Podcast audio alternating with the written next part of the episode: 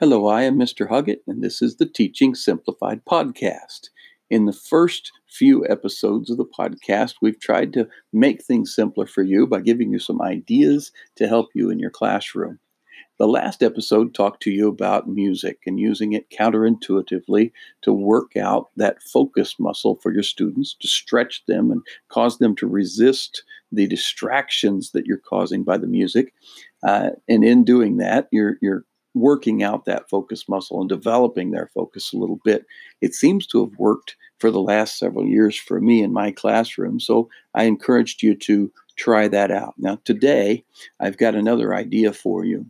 I've gotten on YouTube, put in a search for lyric videos. These are the videos that artists and fans put together of popular music and all kinds of music, actually, even oldies.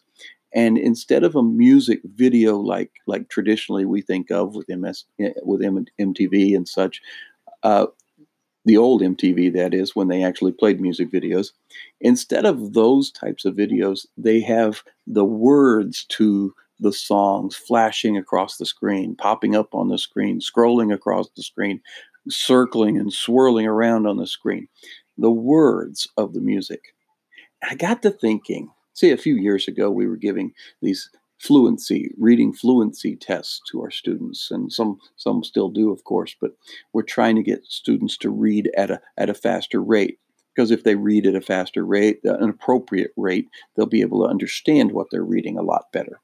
So I got the idea that why instead of doing choral reading as traditionally is done in some classes, why not do choral reading by singing songs and looking at the words as they flash across the screen.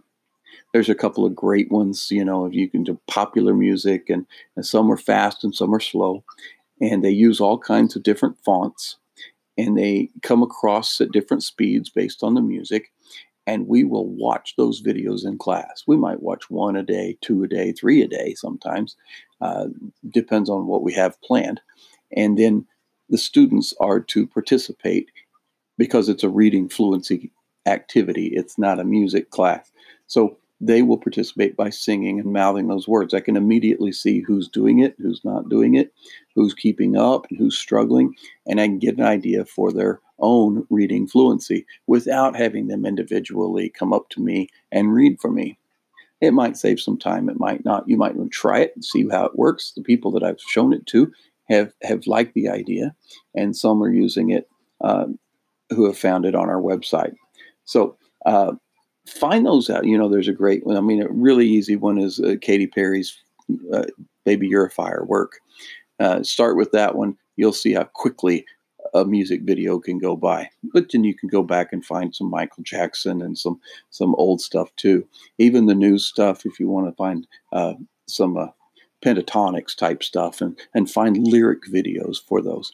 Of course, you want to screen them beforehand to make sure that there aren't too many words misspelled or too many capitalization errors. Sometimes we let those fly anyway because it's a reading thing, it's not writing, and I point out those errors.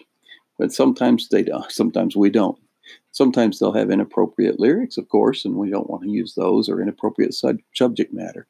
I've collected them in different categories. I put them in categories of inspirational or motivational type songs and uh, general songs and fun songs to sing, like uh, you know, like uh, "What Does the Fox Say" and stuff like that. Some Disney videos that you can look at that have lyrics on them. Uh, Follow the bouncing ball is not the kind of stuff that we're usually looking at, but but the type of lyric videos that have, especially the ones that have animated text that come flying across the screen or flashing on the screen or swirling across the screen that students have to use their eyes to go from left to right and bottom to top and you never know where the words are going to be so their eyes get a workout as well as looking at different fonts and being able to identify different words. Now we've used the fry reading lists in the past and those are the types of words of course that show up in music lyrics the most often are the words like that might be on the fry reading list so look for that, those types of things in lyric videos, and we call them music appreciation.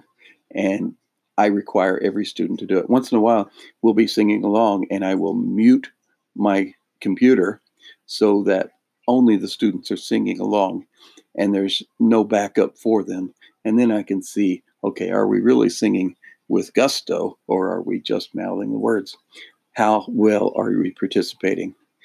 Well, it's an idea. You might think about it, look up some of those videos, or find it on our website if you know how to find the Hogateer experience online and enjoy. I think you'll like it a lot.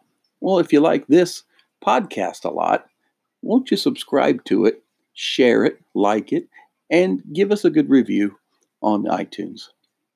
I'll see you next time. Yay!